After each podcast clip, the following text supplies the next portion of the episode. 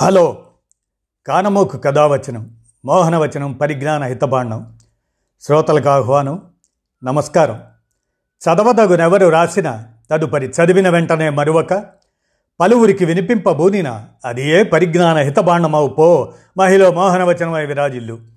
పరిజ్ఞాన హితబాండం లక్ష్యం ప్రతివారీ సమాచార హక్కు ఆ స్ఫూర్తితోనే ఇప్పుడు రామోజీ విజ్ఞాన కేంద్ర సౌజన్యంతో ఆనాటి చారిత్రక అంశంగా విభజించు పాలించు ఆ సృష్టినే ముస్లిం లీగ్ అనే నేపథ్యాన్ని మీ కానమోక స్వరంలో ఇప్పుడు వినిపిస్తాను. వినండి. విభజించు పాలించు సృష్టినే ముస్లిం లీగ్. ఆంగ్లేయుల లీగ్ ఆట. డిసెంబర్ ముప్పై సంవత్సరం ముగింపునకు సంకేతం. పంతొమ్మిది వందల ఆరులో కూడా భారతీయులు అలాగే అనుకుంటూ నిద్రలేచారు. కానీ జాతీయోద్యమంలో ఈరోజు కొత్త మలుపునకు తెర లేవబోతుందని వారు ఊహించలేదు. అదే ముస్లిం లీగ్ ఆవిర్భావం. తమ విభజించు పాలించు సూత్రంలో భాగంగా ఆవిష్కృతమైన ముస్లిం లీగ్ను ఆంగ్లేయులు చివరిదాకా పెంచి పోషించుకుంటూ వచ్చారు. భారత లౌకికతత్వాన్ని దెబ్బతీయటమే కాకుండా ఆ లీగ్ను అడ్డం పెట్టుకొని ఉపఖండంపై శాశ్వత పెత్తనం కోసం పెద్ద ఆటే ఆడారు. పద్దెనిమిది వందల యాభై ఏడు సిపాయిల తిరుగుబాటును అణచివేసిన తర్వాత బ్రిటిష్ ప్రభుత్వం విభజించు పాలించు సూత్రానికి పదును పెట్టింది.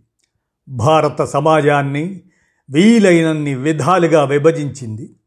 హిందూ ముస్లింల ఐక్యత తమకు ప్రధాన ముప్పుగా గుర్తించింది.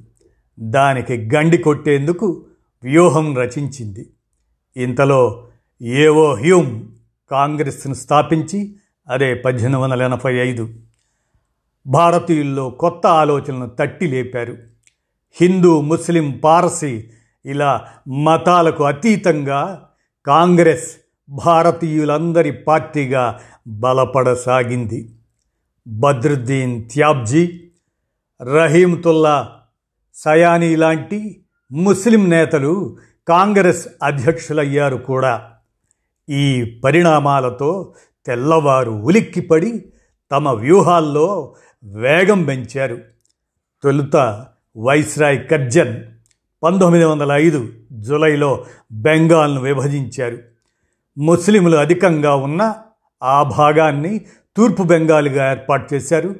కానీ ఈ విభజన ప్రభావం పరిమితం కావటంతో కొత్త ఎత్తుగడలు మొదలయ్యాయి. కాంగ్రెస్ బలపడుతోంది.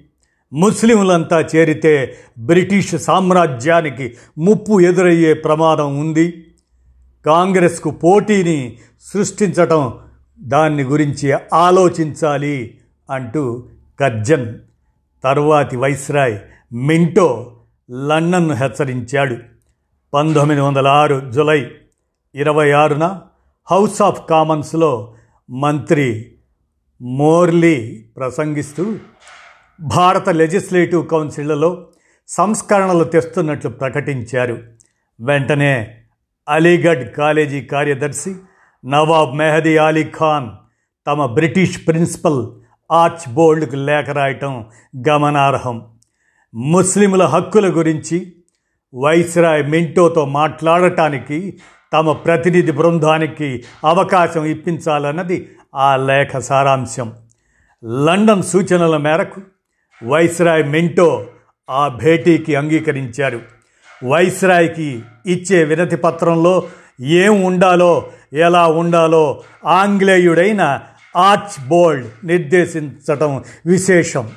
బ్రిటిష్ ప్రభుత్వానికి విశ్వాసం ప్రకటిస్తూ కాంగ్రెస్ పట్ల అపనమ్మకం వ్యక్తం చేస్తూ లెజిస్లేటివ్ కౌన్సిల్ ఎన్నికల్లో ముస్లింలకు ప్రత్యేక హక్కులు కోరుతూ జాగ్రత్తగా వినతి పత్రం తయారు చేసుకొని రండి కావాలంటే దాన్ని సరిదిద్దుతాను ఇదంతా భారత ముస్లింల అభిప్రాయంగా ఉండాలి. నా పేరు ఎక్కడ ప్రస్తావించవద్దు అంటూ నవాబ్ మెహదీకి ఆర్చిబోల్డ్ సూచించారు.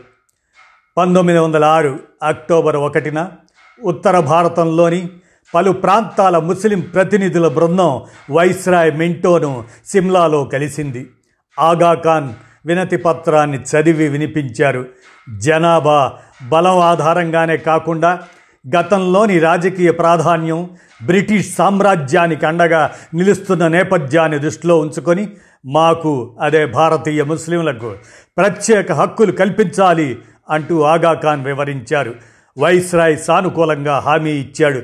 ఈ భేటీ తర్వాత తొంభై రోజులకు ప్రస్తుత బంగ్లాదేశ్ రాజధాని ఢాకా వేదికగా డిసెంబర్ ముప్పైన ఆల్ ఇండియా ముస్లిం లీగ్ ఆవిర్భవించింది. ఈ సమావేశానికి హాజరు కాకున్న సుల్తాన్ మహమ్మద్ షా అదే ఆగాఖాన్ త్రీ ఆయన్ను గౌరవ అధ్యక్షుడిగా ఎన్నుకున్నారు. తొలుత దూరంగా ఉన్న జిన్నా పంతొమ్మిది వందల పదమూడులో లీగ్లో చేరారు. తమకు ప్రత్యేక లీగ్ ఏర్పడ్డ చాలామంది ముస్లింలు జాతీయోద్యమంలో కాంగ్రెస్ తరఫున పాల్గొనటం విశేషం. పంతొమ్మిది వందల ముప్పై తరువాత లీగ్ గళం ఊపందుకొని ప్రత్యేక దేశం దిశగా సాగింది. దేశ విభజన తరువాత ఈ ఆల్ ఇండియా ముస్లిం లీగ్ రద్దయింది. దేశ విభజనకు దారి తీసిందే తప్ప లీగ్ వల్ల ఆంగ్లేయుల శాశ్వతాధికార కల మాత్రం నెరవేరలేదు. ఇదండి.